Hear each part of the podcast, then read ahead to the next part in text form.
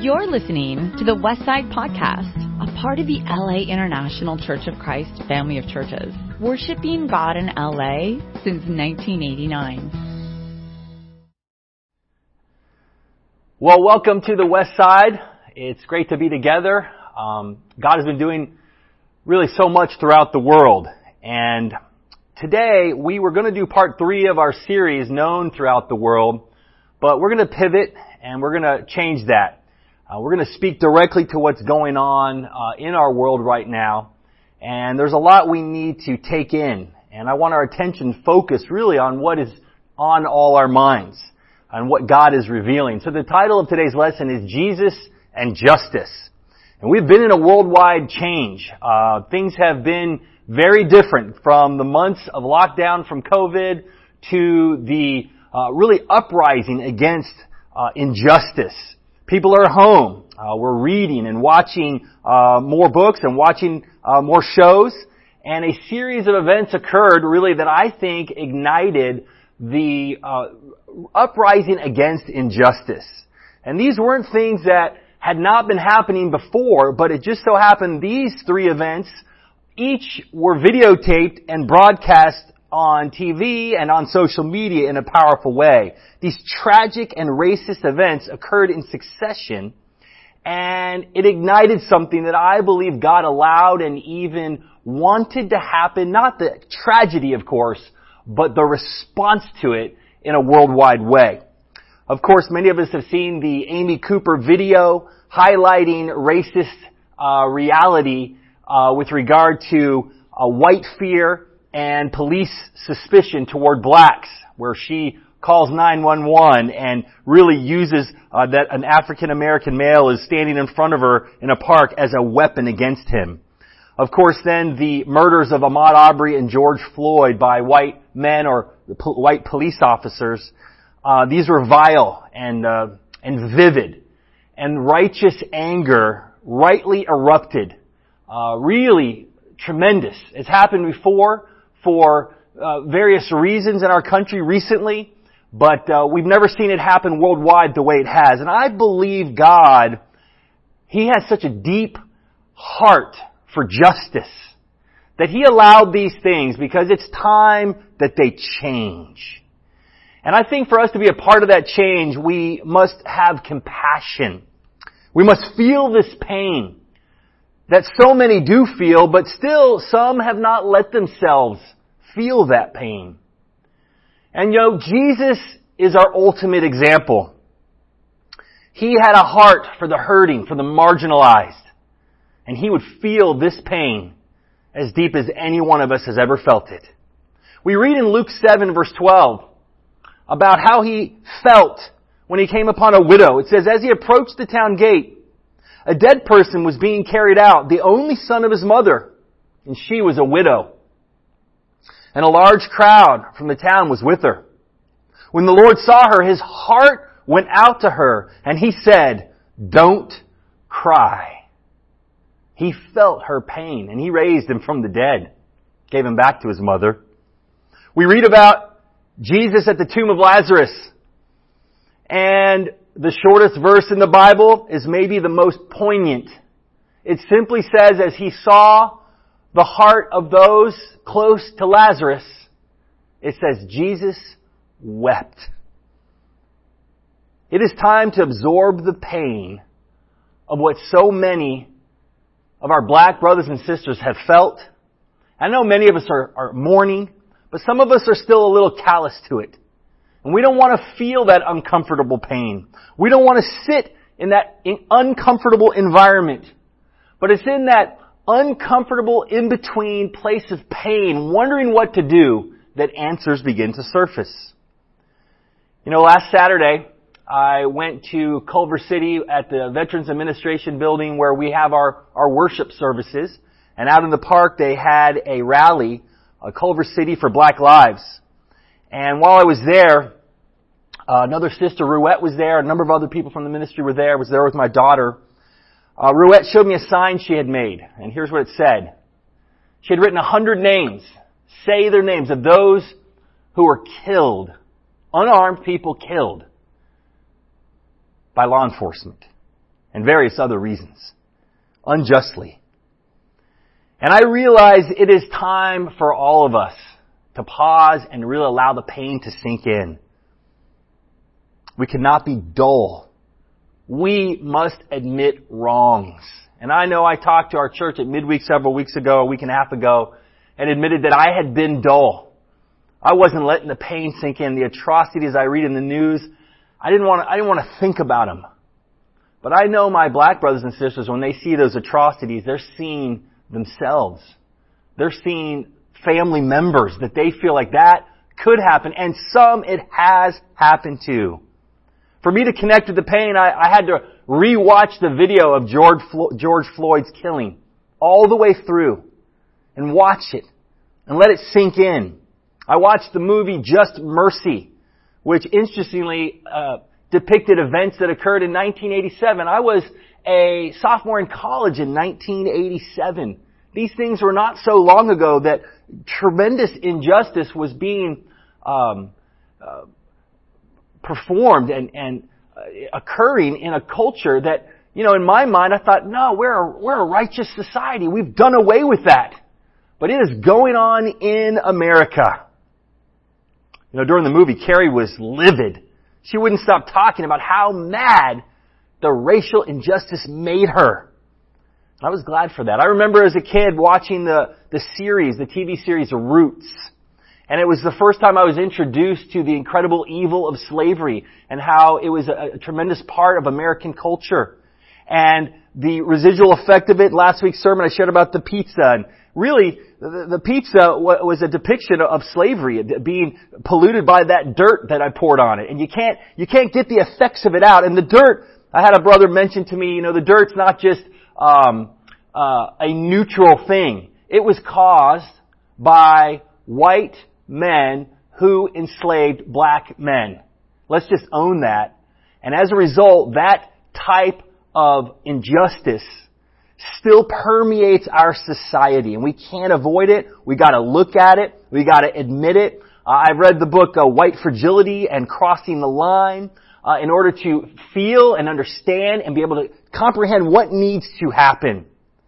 I want to be educated as a white man and see the depth of the current problem going on in our world and own my responsibility and step up to the plate and carry the torch and say, we will not stand for this.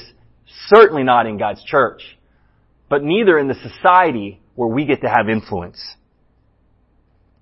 You know, Dr. King says something that all of us, if you haven't seen this, you need to hear. Injustice anywhere is a threat to justice everywhere. My daughter wrote on her sign when we're at the rally, she wrote, all lives can't matter until black lives matter. And that's a true statement.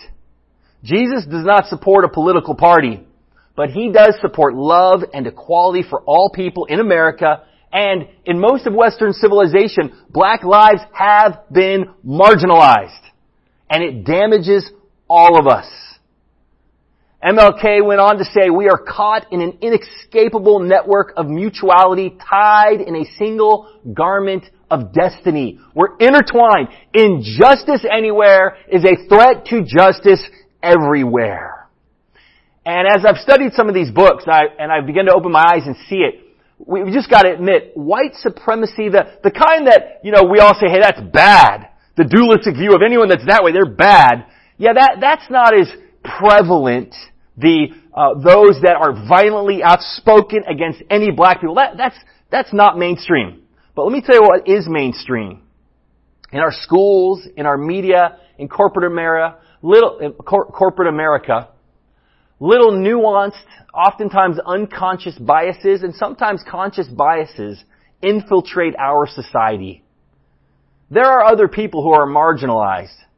No question.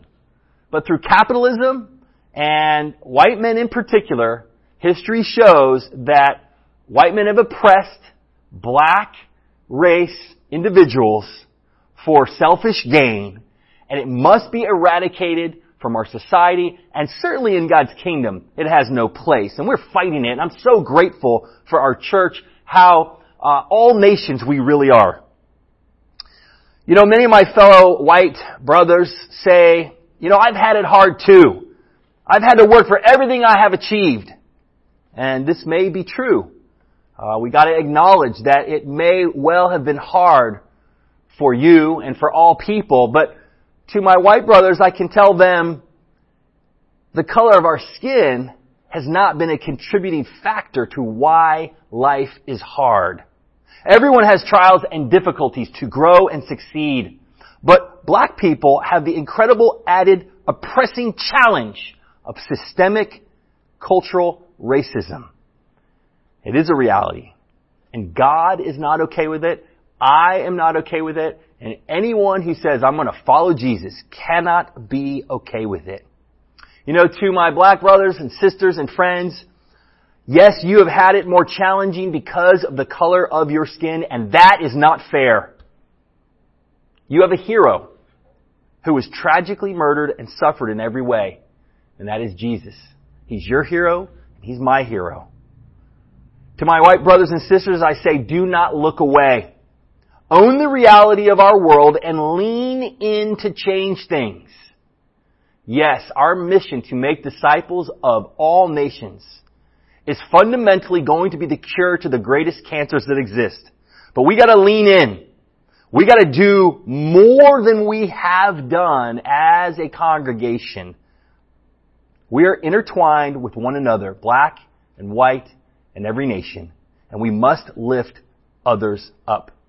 In Hebrews chapter 2, verse 14, we read about how Jesus can connect with us.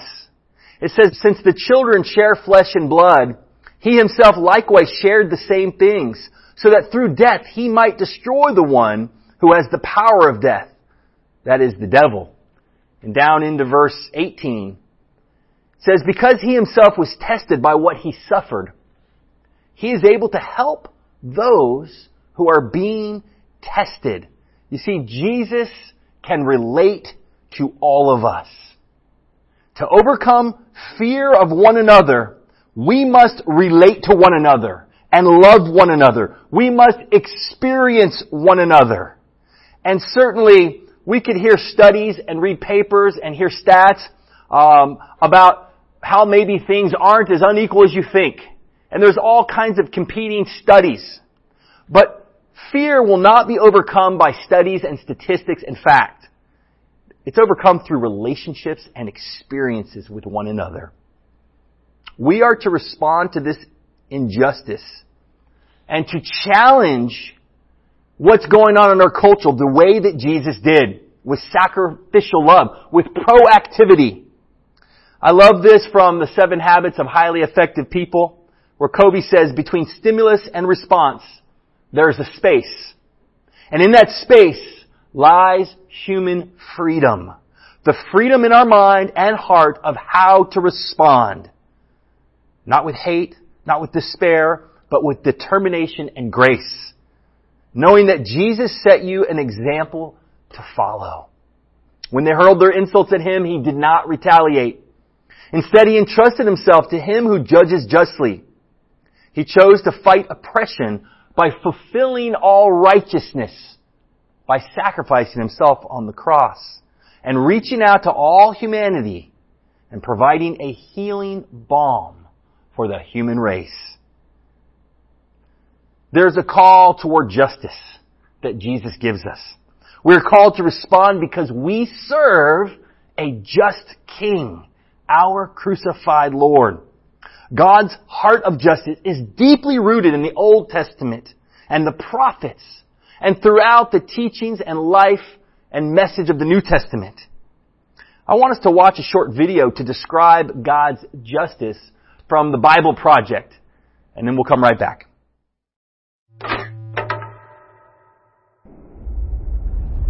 If you were a praying mantis, it would be socially acceptable to devour your mate.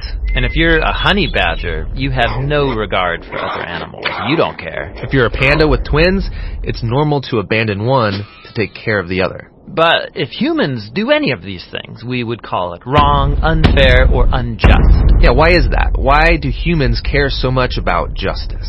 Well, the Bible has a fascinating response to that question.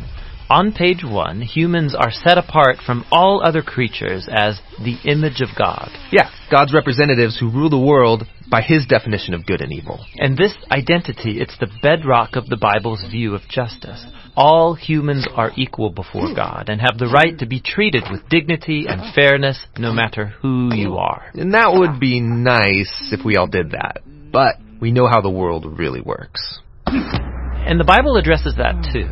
It shows how we are constantly redefining good and evil to our own advantage at the expense of others. Yeah, self-preservation. And the weaker someone is, the easier it is to take advantage of them. And so in the biblical story, we see this happening on a personal level, but also in families, and then in communities, and in whole civilizations that create injustice, especially towards the vulnerable. But the story doesn't end there. Out of this whole mess, God chose a man named Abraham to start a new kind of family. Specifically, Abraham was to teach his family to keep the way of the Lord by doing righteousness and justice. Yeah, doing righteousness, that's a Bible word I don't really use, but what comes to mind is being a good person. But what does that even mean, being good? The biblical Hebrew word for righteousness is tzedakah, and it's more specific. It's an ethical standard that refers to right relationships between people. It's about treating others as the image of God. With the God-given dignity they deserve. And this word justice, it's the Hebrew word mishpat. It can refer to retributive justice. Like if I steal something, I pay the consequences. Exactly. Yet most often in the Bible, mishpat refers to restorative justice. It means going a step further, actually seeking out vulnerable people who are being taken advantage of and helping them. Yeah, some people call this charity. But mishpat involves way more. It means taking steps to advocate for the vulnerable and changing social structures to prevent injustice. So justice and righteousness are about a radical, selfless way of life. Yeah, and you find this idea all over the Bible.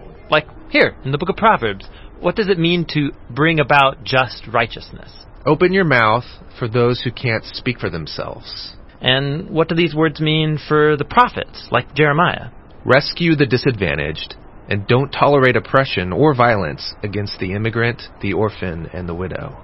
And like here, look in the book of Psalms. The Lord God upholds justice for the oppressed, gives food to the hungry, and sets the prisoner free but he thwarts the way of the wicked. Whoa, he thwarts the wicked? Yeah, in Hebrew, the word wicked is rasha. It means guilty or in the wrong. It refers to someone who mistreats another human, ignoring their dignity as an image of God. So justice and righteousness is a big deal to God. Yes, it's what Abraham's family, the Israelites, were to be all about. They ended up as immigrant slaves being oppressed unjustly in Egypt.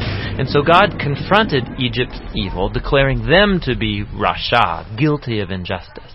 And so he rescued Israel. But the tragic irony of the Old Testament story is that these redeemed people went on to commit the same acts of injustice against the vulnerable. And so God sent prophets who declared Israel guilty. But they weren't the only ones. There's injustice everywhere. Yeah, some people actively perpetrate injustice.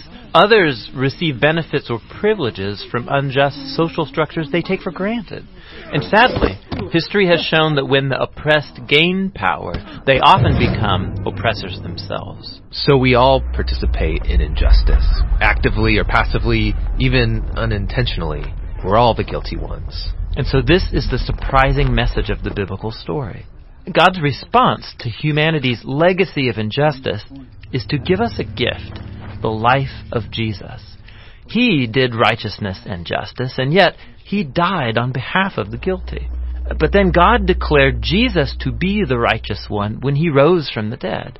And so now Jesus offers his life to the guilty so that they too can be declared righteous before God, not because of anything they've done, but because of what Jesus did for them. The earliest followers of Jesus experienced this righteousness from God not just as a new status, but as a power that changed their lives and compelled them to act in surprising new ways. Yeah, if God declared someone righteous when they didn't deserve it, the only reasonable response is to go and seek righteousness and justice for others. This is a radical way of life. And it's not always convenient or easy. It's courageously making other people's problems my problems. This is what Jesus meant by loving your neighbor as yourself. It's about a lifetime commitment fueled by the words of the ancient prophet Micah. God has told you, humans, what is good and what the Lord requires of you is to do justice, to love mercy, and to walk humbly with your God. Tremendous video. Really appreciate the, the Bible teaching there and the depiction and, and the visualization of it.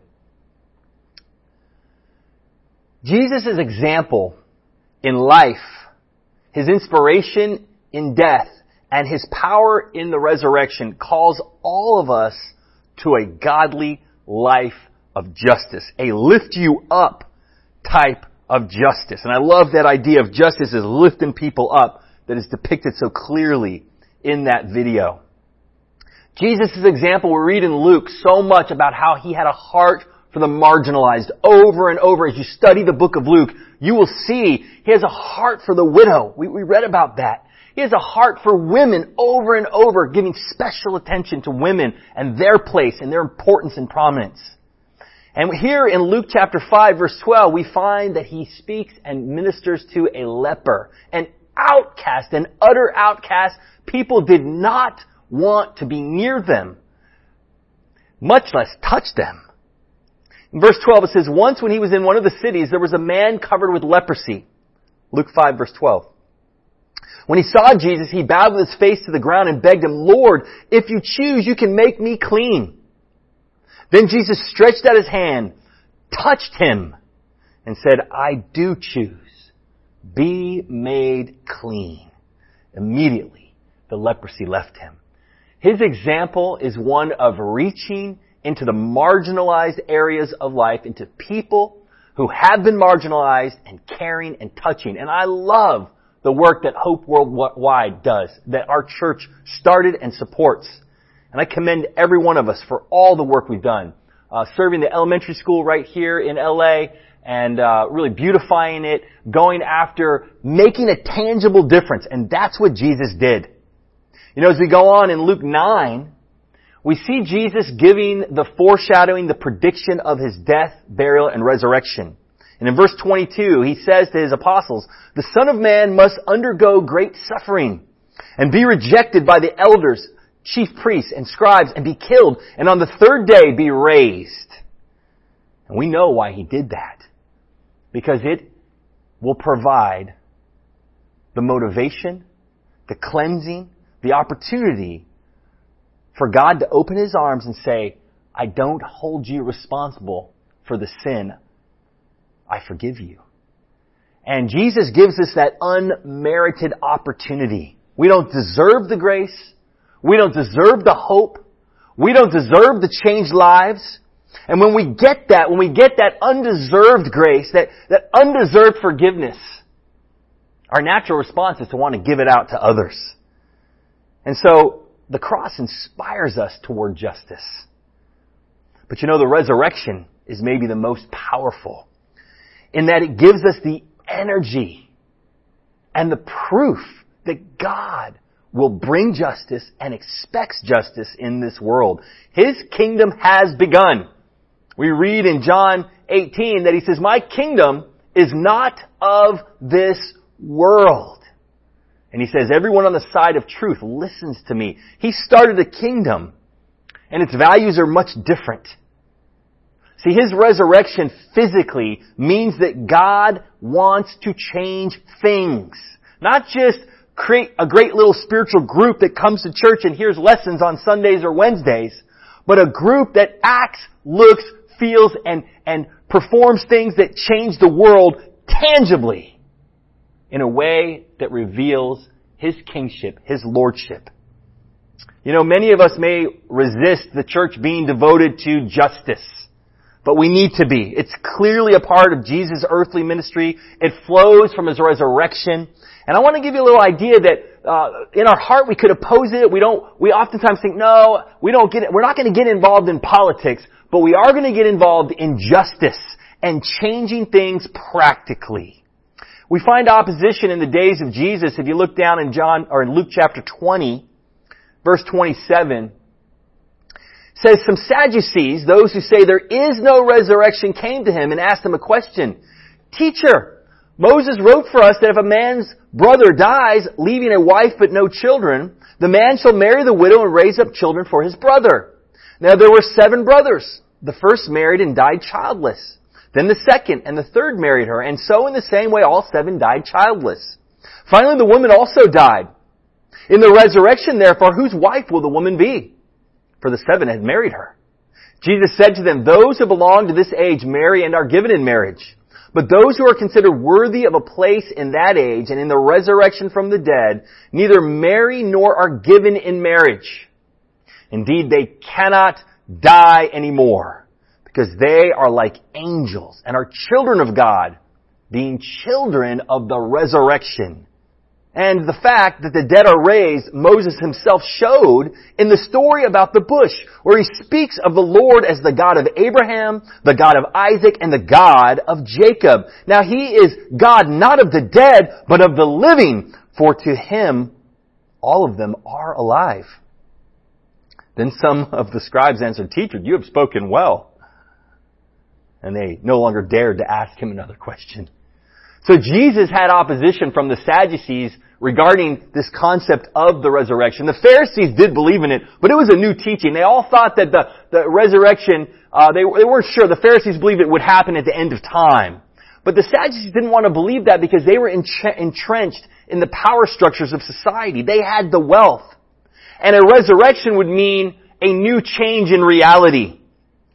And so Jesus, he references the passage in Exodus at the burning bush where he says, I'm the God of Abraham, the God of Isaac, the God of Jacob. And he's going to go on and tell Moses, and I'm going to tell I'm going to lead you and raise you up to lead your people out of oppression and slavery because I am a God of justice. And the resurrection, Jesus' resurrection says that He's the King, that He physically resurrected, and God expects things to be set right. Now we might not get the whole world set correctly until Jesus returns, but we need to give the world a taste of heaven on earth. And that's what justice is all about.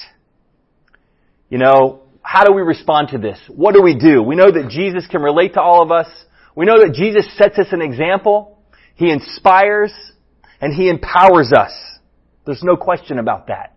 He sets an example, He inspires, and He empowers. How do we respond as we look at justice, the need for justice in our world, and the example and inspiration and power of Jesus?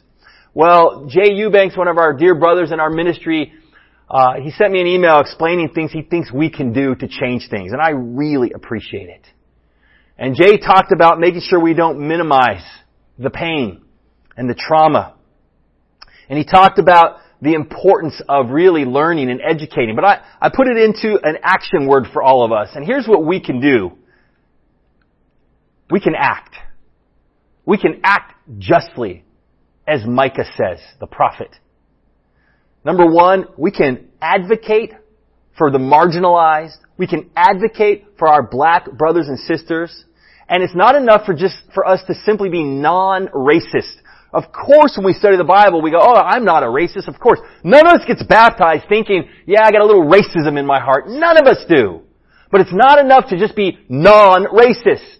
We have to be anti-racist. Anti-racist. And I want to say something I'll confess, when I saw Colin Kaepernick kneeling during the football game several years ago, I was conflicted. I didn't know what to think. Well, you know what I think now? I think he stood for what he believed by kneeling. And he wasn't, I don't think, defacing the soldiers. What he was saying is our country has not been the land of the free from his perspective as a black man growing up in it. He had courage. He was anti-racist. And I'll tell you, uh, it's inspiring. It's inspiring to see men put their life on the line, put their career on the line. And I think he owes, he's owed respect on multiple levels. You know, there are pieces in all of us that maybe we don't quite see that have nuances of, of racism in there. And we need to be willing to be anti-racist to deal with it. We started our culture, race, and kingdom team.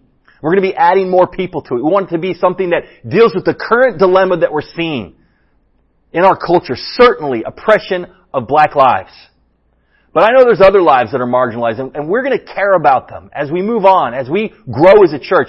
Fighting injustice will be a part of the Westside Church. We must address issues.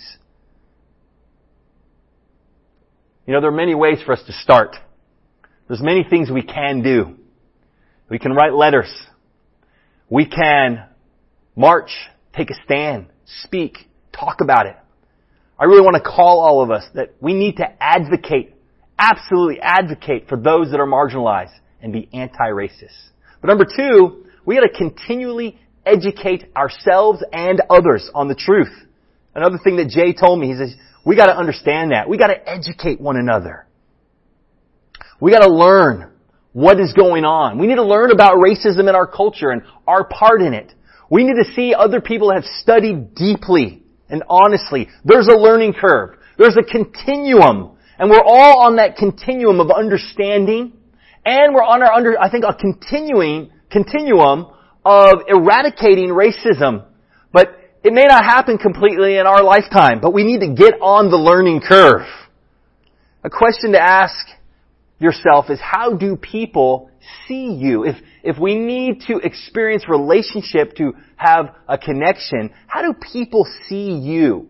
You need to educate yourself on how people experience you. What kind of unconscious biases do people feel from you? You know, Robin DiAngelo, who wrote um, White Fragility, she says, in my workshops, I often ask people of color, how often have you given white people feedback on our unaware yet inevitable racism. How often has that gone well for you? She asked the class. Eyes rolling, head shaking, and outright laughter follow, along with the consensus of rarely if ever as the response. I then ask, what would it be like if you could simply give us feedback? Have us graciously receive it, reflect, and work to change the behavior.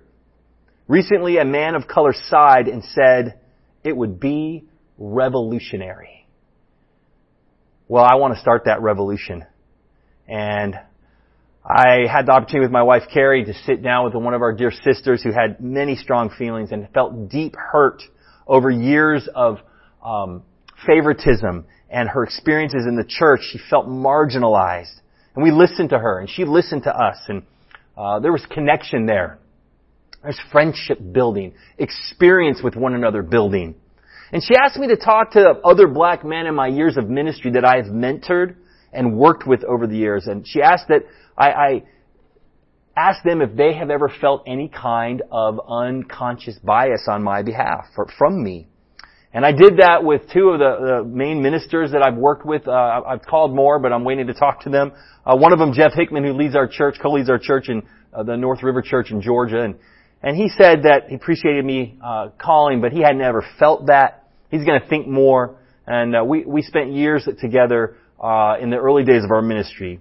Um, but then I asked Kenny, our dear Kenny Izuchukwu, who we love dearly, and he he thought long and hard, and he had some things not racially oriented. He, there weren't unconscious bias racially. He said I, I couldn't pin him on racism, but there were things he he, he felt, and I appreciated it. We talked and we dialogue. There were other things that had to do with our career as ministers and me as overseeing minister and, and how he's doing. And it was great to connect. I want to learn. I want to understand. I, I'm going to ask more and more people. It's a great question. We've got to continually educate ourselves and educate others and be willing to listen and be humble and grow. And the third thing we can do is build trust by knowing and being known. Trust is built by knowing and being known. We've got to connect with each other deeply. It's not enough just to have black people and Hispanic people and Asian people and white people in our congregation. We need to know one another. Have one another over for dinner. Uh, Galatians 6 verse 2 says, bear one another's burdens. In this way you will fulfill the law of Christ. We need to carry each other's burdens. Feel the weight of the challenges in each other's lives. And when we do that, when we choose to carry each other's burdens, what divides us diminishes and what unites us surfaces. We need to be a friend to one another deeply, know each other's lives. We need to advocate, we need to continually educate, and we need to build deep relationships by knowing each other and being known. And I'm going to close with a poem by Langston Hughes. He wrote a poem that I believe makes tremendous sense today. It's called Oh Let America Be America Again. Oh let America be America again, the land that never has been yet, and yet must be, the land where every man is free. America, oh yes, I say it plain, America never was America to me, and yet I swear this oath, America will be. And I love the faith of this poem, the admittance of the dream of America has not become reality, the land of the free, because there's oppression. But I love the faith of this poet, a civil rights poet, and it's the faith that Jesus has, the faith that the kingdom of God will see justice done. And we must act and follow our just king, whose life is an example, whose death is an inspiration, and whose resurrection empowers us. Let's go to him in prayer as we thank him and we pray for the communion at this time. Father, thank you. Thank you for sending your son and Jesus, thank you so much. We want to act against injustice in our world. And we know, Jesus, you are our King and our hero. Thank you for your example. Thank you for dying on the cross, giving us this free gift. And the resurrection inspires us every day to think that we can actually establish your kingdom here in our time on earth. We love you. We thank you for your blood poured out. We thank you for your body given. In Jesus' name, amen. You've just listened to the Westside Podcast. For more information about our ministry, please visit thewestsidechurch.com or laicc.net.